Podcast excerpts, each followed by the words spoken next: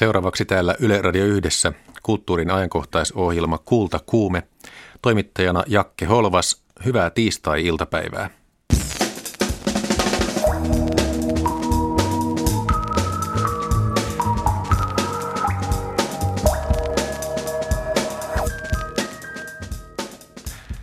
Onko kulttuurimme sekaisin, kun ihminen roikkuu sosiaalisessa mediassa enemmän kuin oikeastaan on tarvetta? Siitä keskustelu kultakuumeen aluksi. Onko kulttuurissamme kaikki kohdallaan, kun sellainenkin lajityyppi löytyy kuin suomalainen lännen kirjallisuus? Myös siitä tässä lähetyksessä. Kristiina Elstelä on kuollut. Kultakuumeessa asiaa tästä näyttelijästä ja musikaalilaulajasta. Lisäksi lähetyksessä kesäkirjan vinkki, runoilija haastattelu ja kansanmusiikkia. Tervetuloa kuuntelemaan.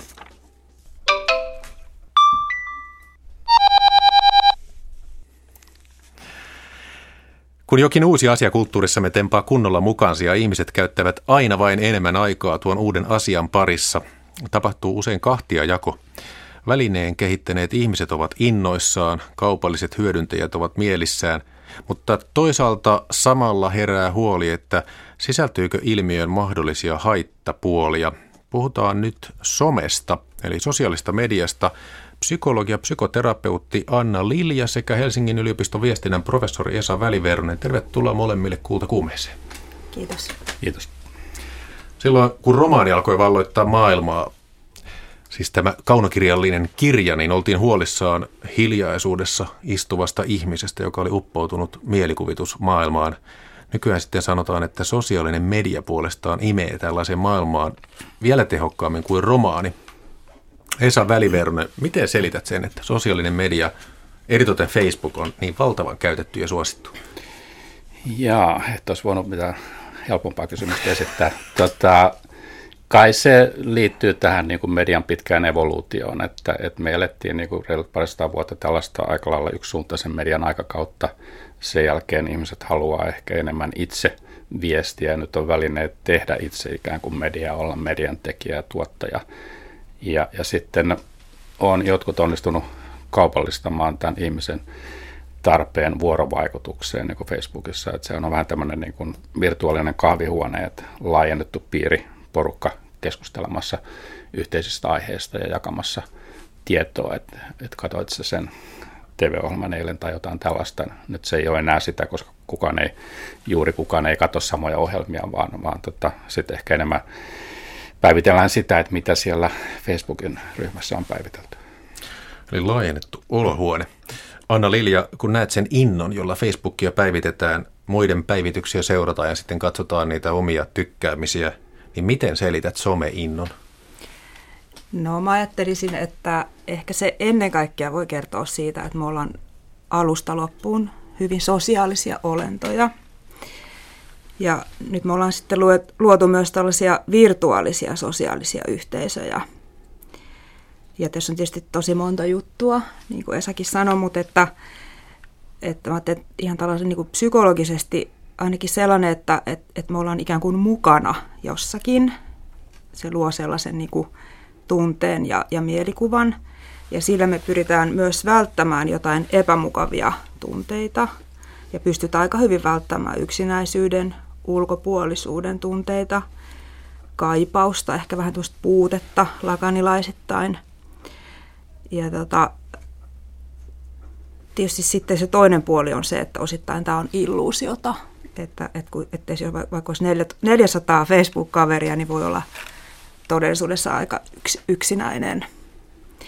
Ja, ja mä ajattelen, jos mä sen verran jatkan vielä, että, että, että kuitenkin tota, me ollaan ruumillisia olentoja ja meillä on pyrkimys tällaiseen hyväksyvään vastavuoroisuuteen, kohdatuksi ja ymmärretyksi tulemiseen. Ja, ja, tota, ja mä itse ajattelen, että, että tämä niin kuin osittain löytää vastausta ja täyttymystä niin kuin sosiaalisesta mediasta, mutta ei varmaan niin kuin viime kädessä.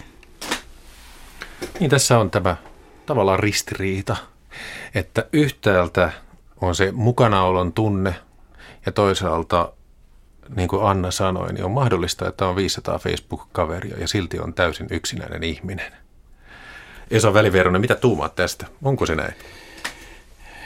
Joo, se on, siinä on sellainen paradoksi, on, on sanottu, että tämmöinen poissaolon, poissaolevan läsnäolon paradoksi, että, että, että tota, nykyään, jotta voi olla niin kuin aktiivinen vuorovaikutuksessa sosiaalisen median kautta, täytyy olla yksin, koska nämä ihmiset, jos sattuu olemaan sosiaalisessa tilanteessa syömässä tai kaveriporukassa jotain tekemässä, niin tota se häiritsee sitä keskittymistä siihen virtuaaliseen sosiaaliseen vuorovaikutukseen. Mutta tota, tämä on ehkä pikkasen niin kuin musta vaarallista puhua niin kuin sillä tavalla niin kuin sosiaalisuudesta ja sitten virtuaalista sosiaalisuudesta, että et, tota, siinä helposti syntyy sellainen ajatus, että tämä kaikki mediavälitteinen vuorovaikutus on niin kuin jotenkin vähemmän todellista tai aitoa tai tällaista. Ja, ja me usein asetetaan tällainen tota, tämmöinen niin kuin kasvokkainen vuorovaikutuksen niin kuin sosiaalisuuden mittapuuksi ja peilataan sitä tähän mediavälitteisyyteen ja todetaan, että se on jotenkin vähän huonompaa. Että, tota, en mä tiedä, onko mä, mä itse koen, että mä oon niin kuin, aikanaan niin kuin television kasvattamaan 70-luvulla maaseudulla pikkukylässä, jossa niin kun ei ollut kauheasti samoin näytteleviä ihmisiä, niin mä, mä sieltä sain ne virkkeeni, tai sitten kirjallisuudesta. Ja tota, mä koen, että se oli mulle hirveän tärkeä niin tapa, tapa tavallaan kasvaa ihmiseksi ja, ja tota, kehittää omaa minuutta. Ja, ja tota, se oli siellä tarjolla, se oli tämmöinen mediavälitteinen. Että tota, en mä tiedä, onko se niin välttämättä huonompaa. Että totta kai sosiaalisia suhteita on erilaisia ja on ehkä vaikea olla niin kuin läsnä yhtä aikaa face to face ja, ja sitten somevälineiden kautta, mutta että se aiheuttaa sellaista niin kuin ristiriitaa ja jännitettä, mutta tota, en mä niin kuin automaattisesti laittaisi tällaista mediavälitteistä vuorovaikutusta niin kuin vähempiarvoiseen asemaan silti tämän, tämän tota kasvokkaisen vuorovaikutuksen rinnalla.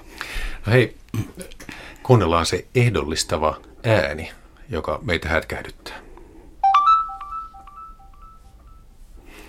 Tällainen ääni tulee matkapuhelimesta tai älypuhelimesta, ainakin jos se on laitettu asetuksiin silloin, kun tulee tykkääminen Facebookissa tai ilmoitus tai viesti. Kumpi teidät saa nousemaan tuolilta ja katsomaan, että mitä kiinnostavaa sisältöä siellä on? Kirja vai Facebook? Käsi sydämelle, kumpi koukuttaa? Ää, me ei kuultu tuota ääntä, niin tota, mä en tiedä mitä tarkkaan, mä voin kuvitella, että mikä se on. Ja tota, mä yleensä yritän laittaa äänettömälle omissa laitteissa tämän, niin mä voin sanoa kyllä käsisydämellä, että kirja on mulle sellainen, mä oon kirjan parissa kasvanut ja se on mulle semmoinen niin kuin lohtua antava asia. Entäs Anna Lili? Riippuu tilanteesta. Vaikka jos odottaa jotain tärkeää viestiä joltain tietyltä ihmiseltä, niin ehdottomasti silloin se viesti – mutta sitten taas toisaalta, jos haluaa rauhassa, omassa rauhassa tota, syventyä kirjaan tai, tai tulee vastaan kiinnostava kirja, niin, niin kyllä se toisaalta niin kuin on, jotenkin herättää enemmän uteliaisuutta, että se on aika nopeasti sitten katsottu se viesti. Joo, mä en tiedä, että onko psykologiassa tutkittu tuota, niin kokeellisesti, miten noi vaikuttaa. Että joskus näkee sellaisia niin kuin kommentteja, vaan että, että ihmiset on tavallaan niin kuin ehdollistunut tähän tykkäämiseen ja olisi se sitten äänellinen tai, tai visuaalinen havainto siitä, että joku tykkää sun Facebook-päivityksestä jostain muusta, että, että rupeaa niin dopamiinit hyrräämään. Että, että, että, tätä varmaan kannattaisi tutkia, että miten tämä todellisuus se vaikuttaa. Vähän tähän liittyy muuten Anna Lilja. Siis jos yhtäältä ajatellaan eh, offline esimerkiksi romaani tai vaikka sähkökirja, johon ei siis tule uutta – kirja, romaanihan on sellainen, että kun se kertaalleen on se printti siinä, niin se ei siitä muutu, tiedät sen. Mutta sitten, jos nyt sen korvaa online, jossa tulee koko ajan uutta, jatkuvasti näitä yllätyksiä, kuuluu tuollainen piippausääni, niin miten se vaikuttaa ihmiseen? No tota, mä ajattelin ensin tätä eroa, että, että jos yrittää hahmottaa, niin mun mielestä semmoinen ensimmäinen asia, mikä tulee mieleen, on, on niin aika ja ajallinen ulottuvuus. Et se on, niin se on niin psykologisesti hyvin erilainen prosessi uppoutua vaikka johonkin kirjaan, vaikka nyt Knauskordin 6 kertaa 600 sivua, kuin sitten johonkin lyhyisiin tota, sometviitteihin tai, tai lyhyisiin uutisotsikoihin. Mutta tota, ja mä ajattelen, että et, et, et edelleen niin kuin romaanilla ja, ja pitkällä tekstillä, on se nyt sitten tekstimuodossa tai sähköisessä muodossa, niin on ehdottomasti paikkansa. Ja, ja se on niin kuin hyvin erilainen prosessi sitten lähtee tota, paneutua johonkin vaikka oivaltavan, taitavan kirjailijan romaaniin. Että et se voi toisaalta tavalla niin kuin edistää meidän ymmärrystä ja, ja tota, innostaa ajattelemaan ja, ja pohdintaan. Mutta tota, mikä se olikaan se kysymys? niin, että miten se vaikuttaa ihmiseen se, että et, ehkä et, enemmän ikään kuin vedotaan siihen hetkelliseen uteliaisuuteen. Joo, no ainakin siis se, että et, et keskittyminen on erilaista, että se on paljon niin kuin lyhytjänteisempää ja se on katkelmallista. Ja, ja tota, sitten tulee mieleen esimerkiksi tämmöinen psykoanalyytikko kuin Christopher Bollas on puhunut tämmöisestä tavallaan, että, että itse voi olla tämmöinen niin siirtävä tai sitten pohdiskeleva. Ja, ja paljon mun mielestä tuossa mediassa ja somessa se aiheuttaa niin kuin sitä, että me katsotaan joku viesti ja sitten me ikään kuin siirretään sitä sisältöä eteenpäin yhä uudestaan. Ja, ja tota, milloin me pysähdytään sitten ajattelemaan sitä, että, että niin kuin yhtään sen enempää pohtimaan kriittisesti. Miten muuten, Anna-Lilja, puhutaanko psykoterapeuttinen psykologien keskuudessa someaddiktiivisuudesta? Onko tällaista termiä vielä? Kyllä se varmaan on. ja kyllä se voi tunnistaa itsessäänkin, että, että kyllähän siinä, siinä, on, tota, siinä on jotain koukuttavaa ja, ja tota, joutuu itsellekin pitämään sellaista kurin palautusta, että tota, et, et, et muistaa laittaa äänettömälle ja sulkea niin kuin sen ja että et pystyy keskittymään pidempään johonkin. Esa Väliveronen vielä tästä, palaan, palaan hieman siitä siis, että kun aikaisemmin uutisia kuvaa katsottiin televisiosta tietyllä kellon lyömällä, ja nyt sitten, kun meillä on mobiilit, niin voimme jossain tyylin saunatiloissa tai junassa katsoa, ja reaaliajassa se voi ihan suoraan tulla. Niin mitä muutoksia reaaliaikaisuus vieläpä mobiililla koettuna, mitä se on tuonut tiedonvälityksen kentälle?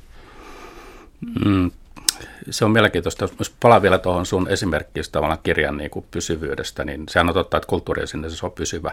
Mutta jos me uskotaan niin kuin Roland Barttia, joka jo aikoja sitten väitti, että tekijä on kuollut, eli, eli niin kuin lukija lukee sen kirjan omassa päässään tavallaan muodostaa siitä oman merkitysmaailman, niin sehän on, tarkoittaa sitä, että jokainen lukija lukee sen eri tavalla ja samakin lukija lukee eri elämänvaiheessa eri tavalla sen, sen merkityksen, mitä siitä saa ja se kokemus on niin kuin erilainen. Että, et tota, se on totta, että tässä niin kuin, tavallaan verkkomaailmassa on tullut tällaista, tästä niin kuin, tota, ei ole enää pysähdytä tällaista niin kuin esineiden äärelle ja tavallaan tuotteiden äärelle niin paljon. Ehkä television katsominen on nykyään ehkä samanlaista kuin jos ajatellaan, että jostain Netflixistä, HBOsta katsotaan TV-sarja, jossa ei ole mainoksia, niin voidaan keskittyä jotain, jotain hienoa sarjaa katsotaan, niin se on varmaan yhtä intensiivistä kuin kirjan lukeminenkin. Mutta tota, en mä tiedä, sehän on niin kuin, eletään tällaisessa uutisvirrassa. Se tarkoittaa sitä, että et tota, journalismin kannalta, että et tota, nopeus on tärkeämpi kuin paikkansa pitävyys tai totuus. Ja, ja tota, se tarkoittaa sitä, että mennään verkko edellä, julkaistaan, kun saadaan joku tieto, julkaistaan siitä uutinen, vaikkei varmuudella tiedetä, pitääkö se paikkaansa, julkaistaan erilaisia spekulaatioita ja ajatellaan, että sitten pikkuhiljaa korjataan sitä. Että se on jatkuva virtaa, mitä ihmiset seuraa ja oletetaan, että ihmiset seuraa sitä jatkuvasti. Mutta siinähän on se huono puoli, että, että paljon jää elämään tällaisia niin kuin puolitotuuksia, spekulaatioita, valheita, joita sitten kierretään sosiaalisen median kautta uusissa yhteyksissä. Ja ne, ne alkaa niin kuin kerä, keräämään sit huomiota ja, ja, ja tavallaan ne saa niin kuin merkityksiä sit tulkitsijoiden päässä. Ne vahvistaa ihmisten aikaisempia ennakkoluuloja joko myönteisesti tai kielteisesti. Ja, ja tota, siinä mielessä niin kuin tämmöinen jatkuva virta aina pysähtyy johonkin, jossa pohdiskellaan, että mikä tämän, tämän niin kuin jutun merkitys on, mutta – mutta tämä, virtaavuus, sekään ei ole sinänsä uusi asia, että, että niin kuin kulttuuritutkija Raymond Williams puhui televisiosta jo 70-luvulla, että se on tämmöistä niin kuin jatkuvaa virtaa. Samalla tavalla radio on jatkuva virtaa. Nyt, nyt me eletään sitten verkon tai sosiaalisen median maailmassa, joka on jatkuvaa virtaa. Ja, ja siinä on aina kyse siitä, että millä hetkellä sä ikään kuin sukellat sinne virtaan ja mitä sä sieltä otat ja heität sitten toiselle ihmiselle niin kuin pureksittavaksi. Mutta onhan siinä sellainen niin kuin adektoivuus, että, että vaikka mä oon itse entinen uutistoimittaja, niin mä, mä kyllä myönnän, että mä en enää niin kuin näissä uutistapahtumissa elä kauhean tarkkaan niin kuin siinä virrassa, että mä aina hyppään siitä pois ja sitten niin hetkeksi korkeintaan menen, menen mukaan sinne ja sitten saatan jotain innostua ja ehkä niin kuin kirjoittaa jonkun blogin siitä aiheesta, koska mä tiedän, että se tota, puolen tunnin kuluttua tai vähintään seuraavana päivänä on jo sellainen, että se ei enää ketään kiinnosta. Että et tavallaan on pakko tarttua siihen hetkeen. Että et se tällaista niin kuin nopeuttahan se ruokki, että tämmöistä niin kuin, että pitäisi olla koko ajan ikään kuin aina hermolla. Ja, ja siinä joutuu tasapainoilemaan sen kanssa, että et, tota, ottaako semmoista niin kuin kontemplatiivista etäisyyttä mietiskellen siihen asiaan vai elääkö siinä hetkessä ja yrittää niin kuin tehdä siitä tolkkua. Mutta sitten tässä on tämä tunnepuoli. Jos ajatellaan vaikka Facebookia, niin tykkäämisten saaminen saa aikaan jonkinlaisen tyydytyksen. Ja Anna Lilja, siis kirjoitit Suomen psykoanalyyttisen yhdistyksen sivuille blogin, ja ajattelin, että voisit ehkä sanoa jotain tästä. Siis, okei, okay, että jos on niin, että tässä online-tilassa sisältö muuttuu, kun taas tavallinen kirja ei muutu, niin kuitenkin tämä tunnepuoli, niin se on aika ratkaiseva varmaan Facebookissa. Onko siinä kyse jostain tunnustamisen, tunnustuksen saamisesta vai millainen psykologinen logiikka siinä on, että, että se on niin tärkeää? No kuka ei tykkäisi siitä, että tykätään. eli, eli kyllä mä ajattelin, että tässä on ihan samoja... Niin no mutta hei, se, kysytään ja. sitten niin, että se on varmaan tullut jostain muualta. Varmaan aikaisemmin se on toteutettu jossain muualla, mutta Joo. miten? Joo, siis että et, et, et kyllä se niin kuin sitä me haetaan, että me saadaan jotenkin huomiota ja, ja vastavuoroisuutta ja tykkäämistä. Mun mielestä tuossa on, tuossa on, tuossa on sellainen ongelma jo, jollain tavalla, että jos se on niin kuin ainoa tai jotenkin vallitseva, koska mehän pidetään siellä yllä niin kuin tietynlaista julkisivua ja me niin kuin esitetään itsestämme vain tiettyjä puolia ja se on aika sensuroitu. Siinä ei sinänsä ole mitään mitään pahaa, mitään ongelmaa, mutta et, et sitten se, että et, et saadaanko me sitten jostain muualta tai onko meillä jotain läheisiä ihmissuhteita, joista me saadaan sitten ehkä sellaista niin kuin kokonaisvaltaisempaa vuorovaikutusta ja, ja voidaan kommunikoida ilman, että se on vaan ikään kuin se on niin kuin julkisivu tai sellainen niin kuin kuva, mitä me pidetään. No tavallaan vastasit nyt tässä, tässä semmoiseen oikein isoon kysymykseen mielestäni, eli joka Esa Väliverosellekin heitän, että mikä on se tärkeä asia, jota ihminen tarvitsee, et, eh, tota, mutta tämä online vie sen ihmiseltä. Että mikä on arvokkaampaa kuin älypuhelimen tuijottaminen? Eikö tässä tule ihan peruskysymysten äärelle? Joo, kyllähän se tavallaan... Ja tällainen kokonaisvaltainen läheisyys sanoi nyt Anna Lilja, mutta Joo, useinhan sanotaan, että se on, niinku, tai ajatellaan, että se on vähän niin kuin korviketoimintaa tavallaan. Jos menet ulkomailla tota, ravintolaan syömään yksin, sulle ketään kaveria siellä, niin sä otat sen älypuhelimen ja rupeat sitten niin kuin, tota, laittamaan ruokakuvia tai, tai kommentoimaan jotain asioita ja seuraamaan niin kuin Twitteriä tai Facebookia. Et, et, tota, se on niin kuin yksi tapa tappaa aikaa, mutta se on semmoinen niin kuin, tietysti sellainen hyvin niin kuin, vaivihkaa tapahtuva asia, sitten se niin kuin, siitä tulee sellainen tapa, johon niin kuin, tota, sosiaalistetaan mukaan, niin sitten tulee semmoinen niin kuin, käyttäytymismalli, jota toistetaan jatkuvasti. Joo, ja mulla tuli mieleen tuosta sun ra- yksin ravintolassa esimerkistä, että mä näin sellaisen, sellaisen tota, stripin, missä oli pariskunta ravintolassa ja sitten ruuat tulee alkaa syödä ja sitten tarjoilija tulee hyvin huolestuneena paikalle, että onko että, että, tota, tässä jotain vikaa? Ja sitten kysyy, että ai miten niin, no kun te ette ottanut kuvaa siitä.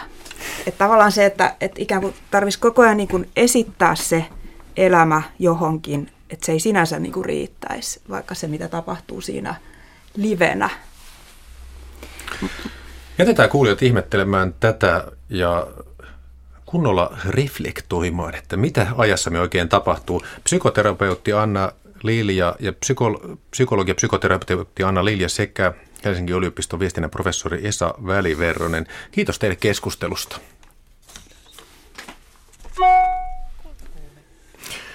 Eilen illalla tuli tieto, että näyttelijä Kristiina Elstelä on kuollut 73-vuotiaana. Hän menehtyi pitkän sairauden jälkeen sunnuntaina.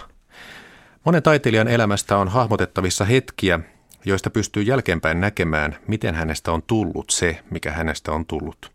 Seuraavassa on muutama ote viiden vuoden takaisesta Miten minusta tuli minä-ohjelmasta, jossa Kristiina Elstelä muistelee matkansa näyttelijäksi. Elstelä oli taiteilijaperheen tytär, isä oli kuuluisa ohjaaja Ossi Elstelä ja äiti operettidiiva Irja Lautia. Myös sisarusten Riitan ja Eskon kanssa tehtiin esityksiä. No kyllä mä muistan semmoisen yhden punaisen semmoisen, joka on jossain Espanjattaren roolissa ollut. Mutta en mä muista sitä niin kuin enempää mitään. Paitsi mä löysin semmoisen suikalleen, sitten semmoisen hopeisen, jos oli niin kuin hopeita raita ja sitten mä harsin sen sillä tavalla, että mä sain sen vyötärölle ja sitten mä tanssin sitten. Kun Esko soitti tota perhosvalssia, niin mä tanssin ruokapöydän ympärillä valssia menin se päällä. Varoin, ettei se rihma katkee, kun mä ajattelin, että tois vyötä. Olisi vähän niin kuin paremmin, paremmin ommella se, se vyötärön nauha. Mutta silloin mä ajattelin, että kyllä musta vielä isona varmaan tulee joskus näyttelijä ja tanssin sitten ja ehkä laulankin.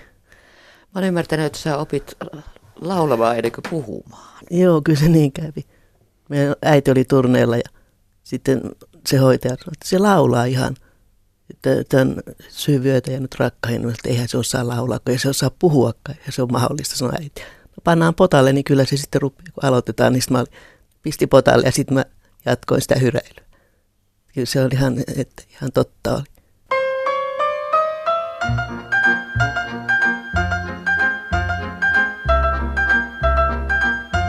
Niin, sä keskeytit koulun, kun tuli niitä ehtoja vähän rutkasti. Niin, tuli kahdet ehdot ja sitten ne halusi jättää, mutta ne haluaa antaa mulle edes mahdollisuutta, niin säästettyä ne viimeisen tota noin, niin aamuhartauden tulin sieltä ja sitten kun sain sen todistuksen, niin mä että mä en tule tänne kouluun. Saatte olla vielä onnellisia, että mä oon käynyt tätä koulua, että pitäkää koulunne ja lähdin sitten raivostuneena ei mä sanonut mitään, mutta sieppasin vaan sen todistuksen ja ajattelin näin. Tuliko sieltä sitten jälkeenpäin, vuosikymmenien jälkeen, sitten kommentteja vanhoilta opettajilta? Että... En mä tiedä vanhoilta opettajilta, en mä niitä nähnytkään sen koomin sitten, mutta sitten Maarit Niinilot oli myös mun, mun luokalla, niin jotenkin sitä, se sitten kertoi, että mitä siellä oltiin ajateltu, että mä menin vaan tuommoisen revyytytöksi mukaan. Vaikka se oli ihan, se ei ollut enää niin kuin revyytä, että se oli ihan näytelmää kyllä oli varmaan vähän ihmetellyt, kun olin kuitenkin ihan toisen tyyppinen siellä koulussa, että, että niin kuin poni häntä ja keskellä päätä suunnilleen jakaus ja olin kiltti ja, ja tein kaikki niin kuin kuuluu ja säistin aamuhartauksissa. Mutta tota, sinne se jäi se koulu sitten. Mitäs mieltä äiti Irja ja isä Ossi olivat siitä, että sä No isä oli ihan vähän hämmentynyt, kun meni ensin kysymään isältä, että jos mä lähtisin turneelle. Sitten mä puhun äidin kanssa ja sitten mä puhuin äidin kanssa. Ja äiti, suunnilleen yksi yö me itkettiin ja raivottiin. Ja tota noin, niin seuraavana päivänä sitten no, se oli sitten selvä tavallaan, että no lähet sitten kanssa. Kristiina Elstelä haastatteli Telle Virtanen. Helsingin Sanomien entinen teatterikriitikko Kirsikka Muuring kirjoitti Elstelän kuoleman jälkeen välittömästi Facebookissa näin. Hyvää matkaa Kristiina, säteilevä pikku varpunen, sydänjuurista taiteellesi antautunut, elämän hioma pala kultaa.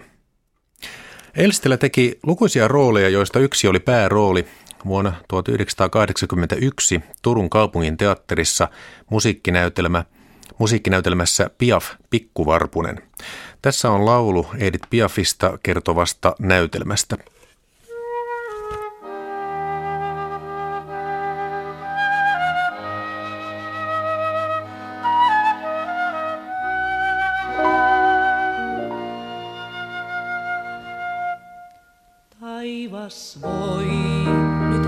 Alas romahtaa, tuho tulvaan peittyä voimaa jos me yhteen silti jäämme kaiken muun nyt viedä saa. Aamun koin, kun jokaisen vain jaat, syleillen näin värisemään saat. Mun kun yhteen jäämme, rakkaus jää elämäämme.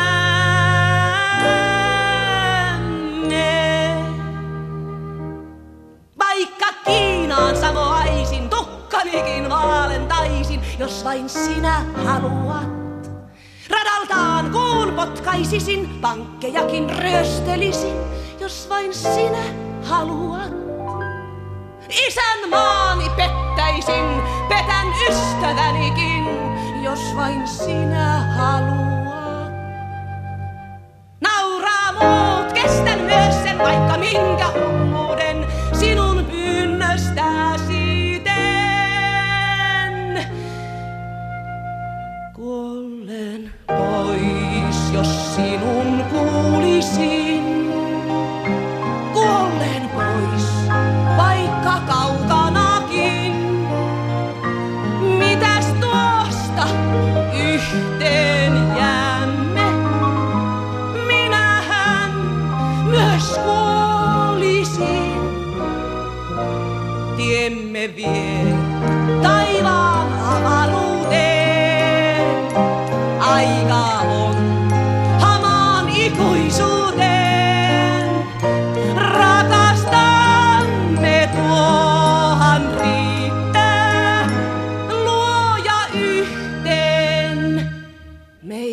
let.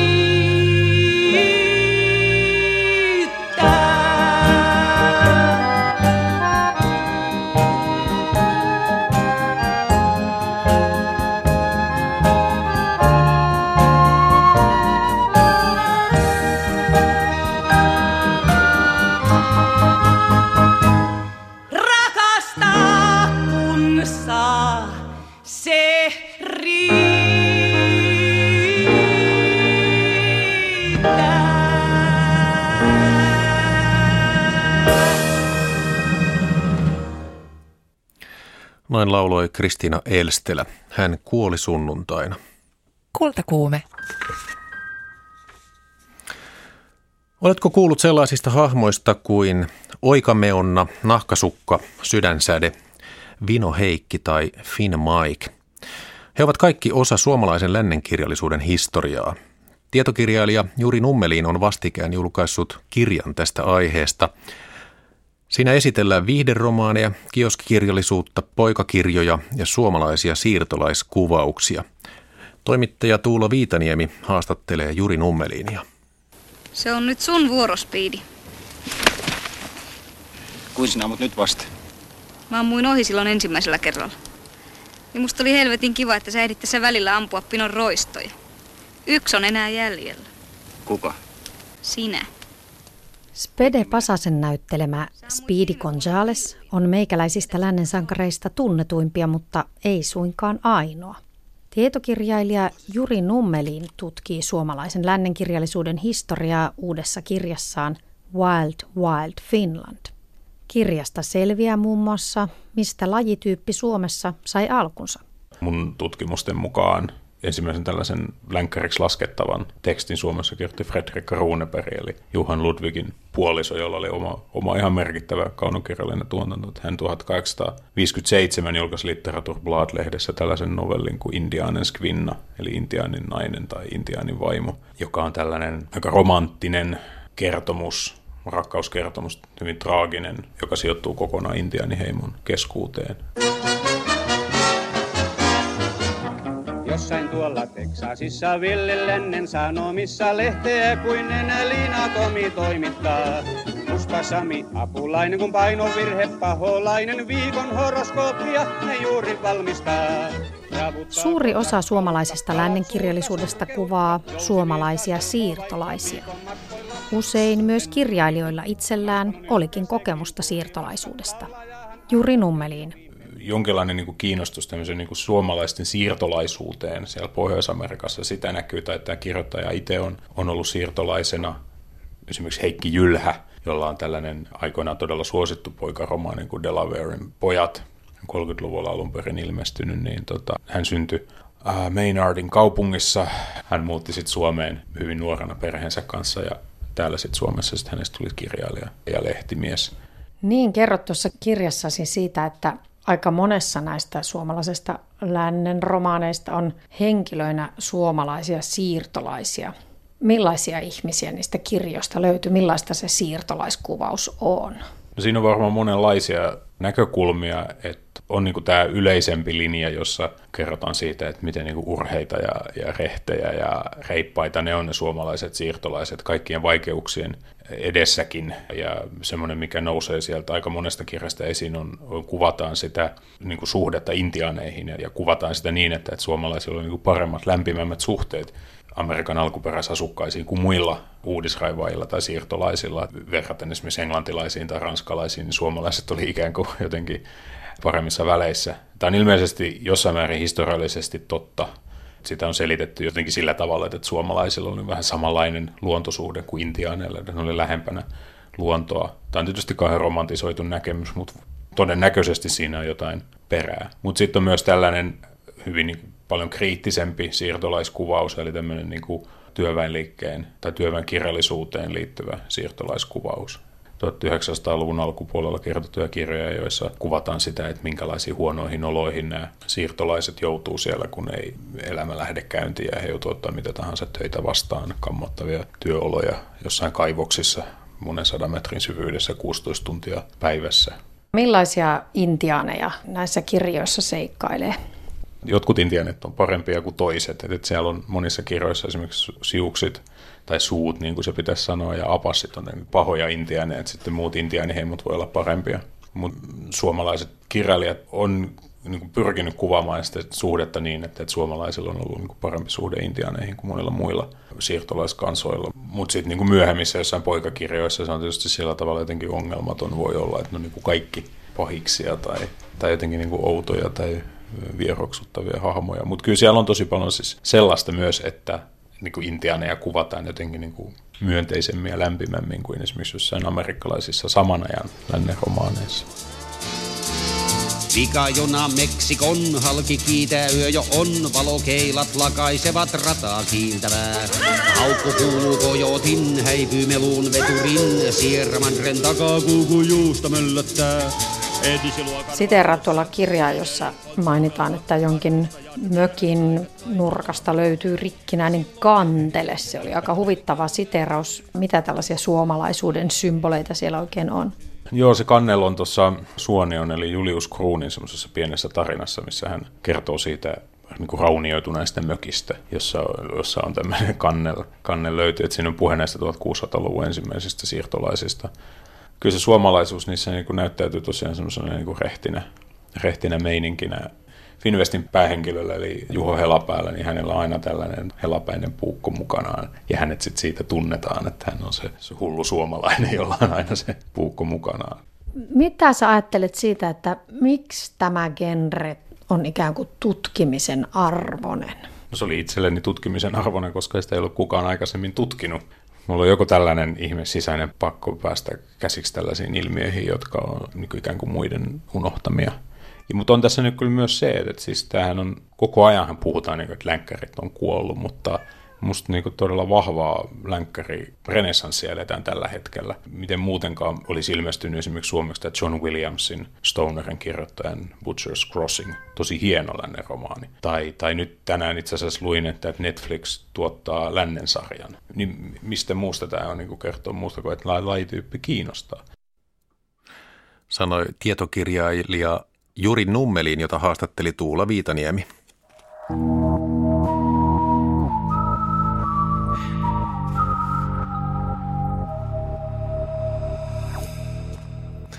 Ja sitten kultakuumeen kesäkirjoihin.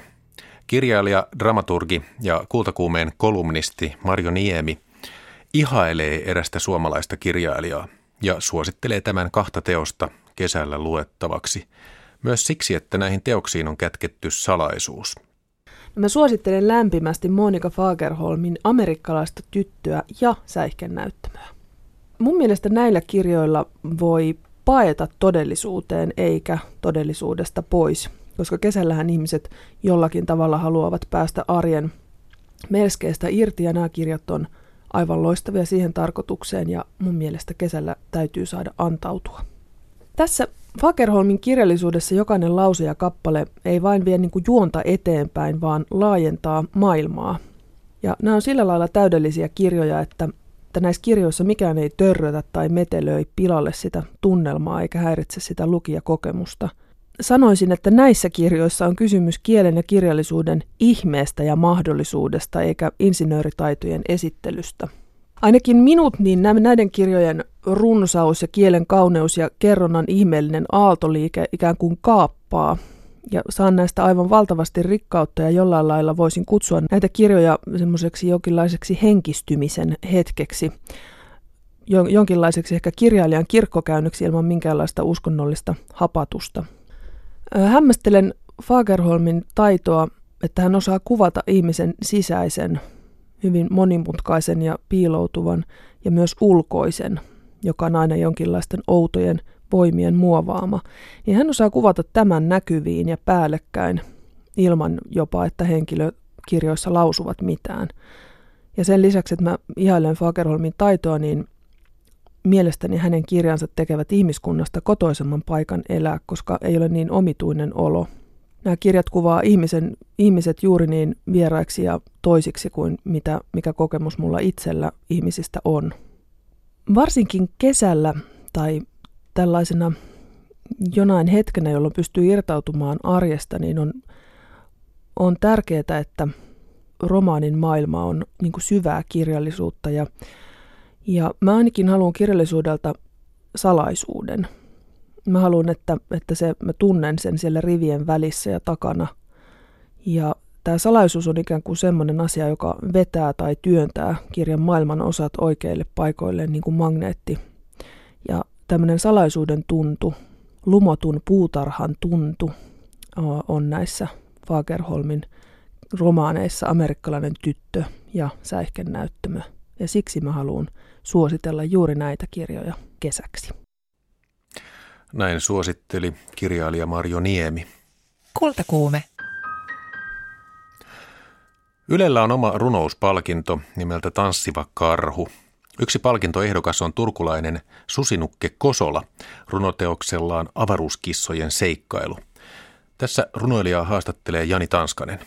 Mä haluan antaa tilaa niin kuin kaikenlaisille lukijoille ja mä toivon, että se on samaan aikaan sekä helposti lähestyttävä, mutta myös riittävän syvä.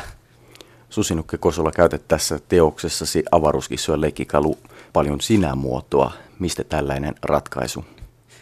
No mä kehystin ton sinä-muodon semmoisella listalla kuin Forerin lista, ja siis sehän oli vuonna 1948 Bertram Forerin tekemä lista, tämä Forerin lista oli semmoinen testi, tai niin kuin, että se antoi kaikille oppilailleen sen listan, ja sitten sanoi, että tämä on niin kuin, äh, mun tekemä analyysi sinusta, ja arvioi se asteikolta yhdestä viiteen, että kuinka hyvin se kuvaa sua. Ja se antoi kaikille sen saman testin.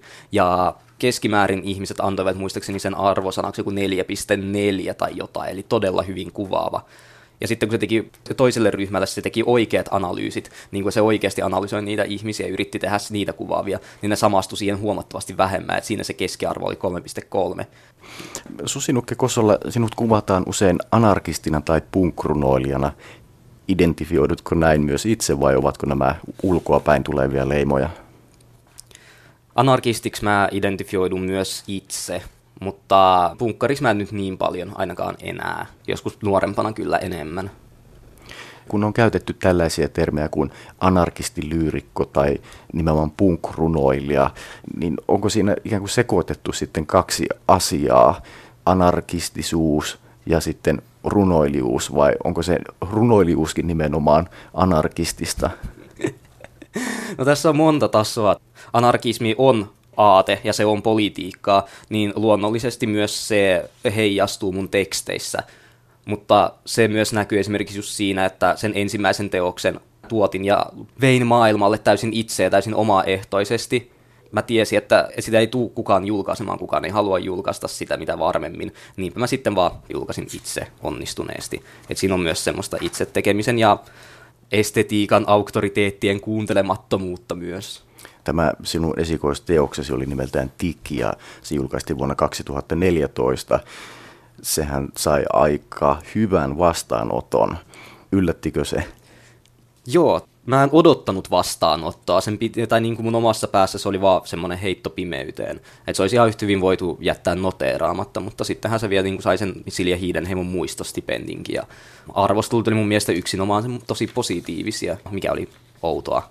Tämä Silja Hiidenheimon muistostipendi oli teoskustantamon palkinto ja se myönnettiin ensimmäistä kertaa viime vuonna ja sinä olit ensimmäinen henkilö, jolle tämä palkinto myönnettiin. Oliko tämä ensimmäisyys jotenkin erityinen kokemus?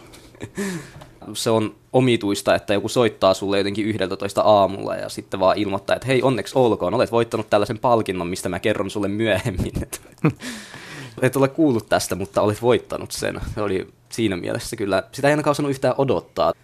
Silja Hiidenheimo oli siis yksi teoskustantamon perustajista. Siitä tämä stipendi tai palkinto sai nimensä. Puhutaan vielä tästä sinun nyt ehdolla olevasta teoksestasi. Onko tässä sinun teoksessasi avaruuskissojen leikkikalu poliittinen ulottuvuus? No mä loppujen lopuksi uskon, että on mahdotonta kirjoittaa kirjaa, jossa ei olisi minkäännäköistä poliittista ulottuvuutta. Tietenkin tämä kirja antaa tosi paljon viitteitä, että se on jotenkin yhteiskunnallinen kannanotto. Et... Mä, mä en ole yhtään niin varma siitä, että onko se teos lukijalle välttämättä niin poliittinen. Kyllähän siellä esiintyy tällaisia sanoja kuin työmarkkinat tai keskuspankin kiertoradalta eksynyt ministerin superpallo. Kokoomuskin mainitaan nimeltä, mutta en mä ainakaan itse lukenut kuitenkaan näitä surunoja mitenkään niin aivan älyttömän poliittisesti latautuneina onko se sinusta hyvä vai huono lukutapa? No siis se on melko passiivinen, huomattavastihan niin kuin vähemmän suoraan niin kuin kantaa ottavan, kun se on mun, kun se on ensimmäinen, minkä mä tein. Siinä niin kuin esimerkiksi myös näkyy se punk-estetiikka huomattavasti enemmän, että kiroilua ja semmoista tajunnan virtamaista rönsyilevää kuvastoa ja semmoista suoraa poliitikot ovat perseestä tyyppistä. Niin kuin ne samat elementit on mun mielestä edelleen läsnä, ne on, mutta ne on paljon enemmän piilossa tässä on huomattavasti enemmän ulottuvuuksia kuin siinä mun ensimmäisessä ja mahdollisia lukutapoja, joten ei, en pidä sitä huonona. Eli poliittinen ulottuvuus on yksi näistä ulottuvuuksista, mutta teoksessa on huomattavasti muitakin ulottuvuuksia. Olen ihan samaa mieltä. Ongelmahan politiikassa on se, että se on jotenkin omittu tarkoittamaan tosi usein just puoluepolitiikkaa tai niin kuin jotenkin suoria kannanottoja vaikka mun mielestä politiikka ja yhteiskunnallinen keskustelu on todella paljon muutakin. Se on myös niin kuin ympärillä olevan maailman määrittelyä ja myös esteettistä määrittelyä jonkinnäköisen esimerkiksi ihmiskuvan ylläpito. Se kaikki on todella poliittista se, miten me nähdään maailmaa ja miten me siitä puhutaan. Myös Disneyä voi pitää poliittisena toimijana ja viittaat myös Disneyin ainakin kahdesti tässä kirjassasi. Minkä takia viittaat Disneyin? No mutta Disney on, niinku, se on muovannut kokonaisia sukupolvia. Se on semmoinen jaettu kokemus ja muisto, tai siis ei Disney itsessään, vaan sen luomat hahmot. Se on mielenkiintoista, miten me jaamme tosi paljon niin kuin lapsuutta jossain Pocahontaksissa ja semmosissa. Akateemisessa maailmassa taitaa olla myös sellainen käsite kuin disnifikaatio, millä viitataan mm. nimenomaan näihin Disneyn meille syöttämiin aatuksiin ja maailmankuviin. Susinukke Kosola olet ollut myös perustamassa kollektiivi Koleraa, joka on pienkustantamo. Mistä siinä on kyse? Mulla oli jotenkin ylimääräistä opintolainaa. Mä päätin sijoittaa se kirjojen tekemiseen. Ei siitä pitänyt tulla mikään oikea asia, mutta sitten siitä tulikin yhtäkkiä paljon hyvää palautetta ja sitten tulikin yhtäkkiä ihmisiä, ketä koin, että halu, haluan julkaista itsekin. Ja Siis alun perinhän se oli vaan semmoinen pelkkä logo, mikä lätkäistiin oma kustanteen päälle. Me halusin leikkiä, että jos laittaa semmoisen logon ja mukaan kuin kollektiivin, jossa oli alussa ihan täysin yksin, että vaikuttaako se jotenkin siihen vastaanottoon, tuleeko niin kuin lukijalle semmoinen olo, että tämän takana on niin kuin just jonkinnäköinen massa ihmisiä, jotka tietää, mitä ne tekee, vaikka todellisuudessa ei, ja miten se vaikuttaa siihen vastaanottoon.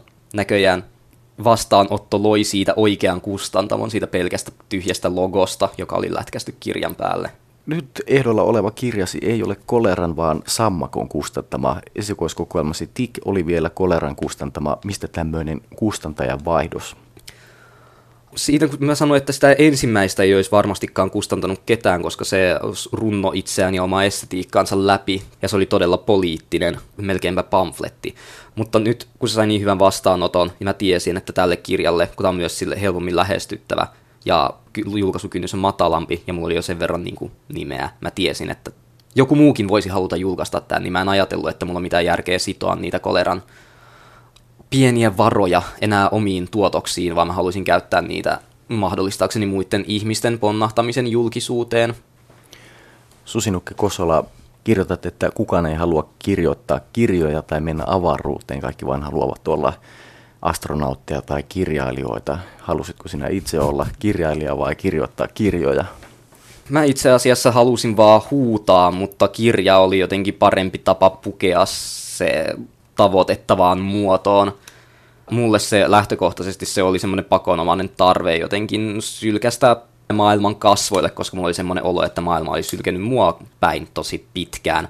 Se oli kosto. Maailman kasvoille halusi sylkeä runoilija Susinukke Kosola, jota haastatteli toimittaja Jani Tanskanen. Kultakuume. Ja nyt tiistaiseen tapaan kultakuumeessa kuullaan kansanmusiikkia. Esittäjänä Saaga, Saaga Ensemble ja kappale on Huomiseen aikaa on.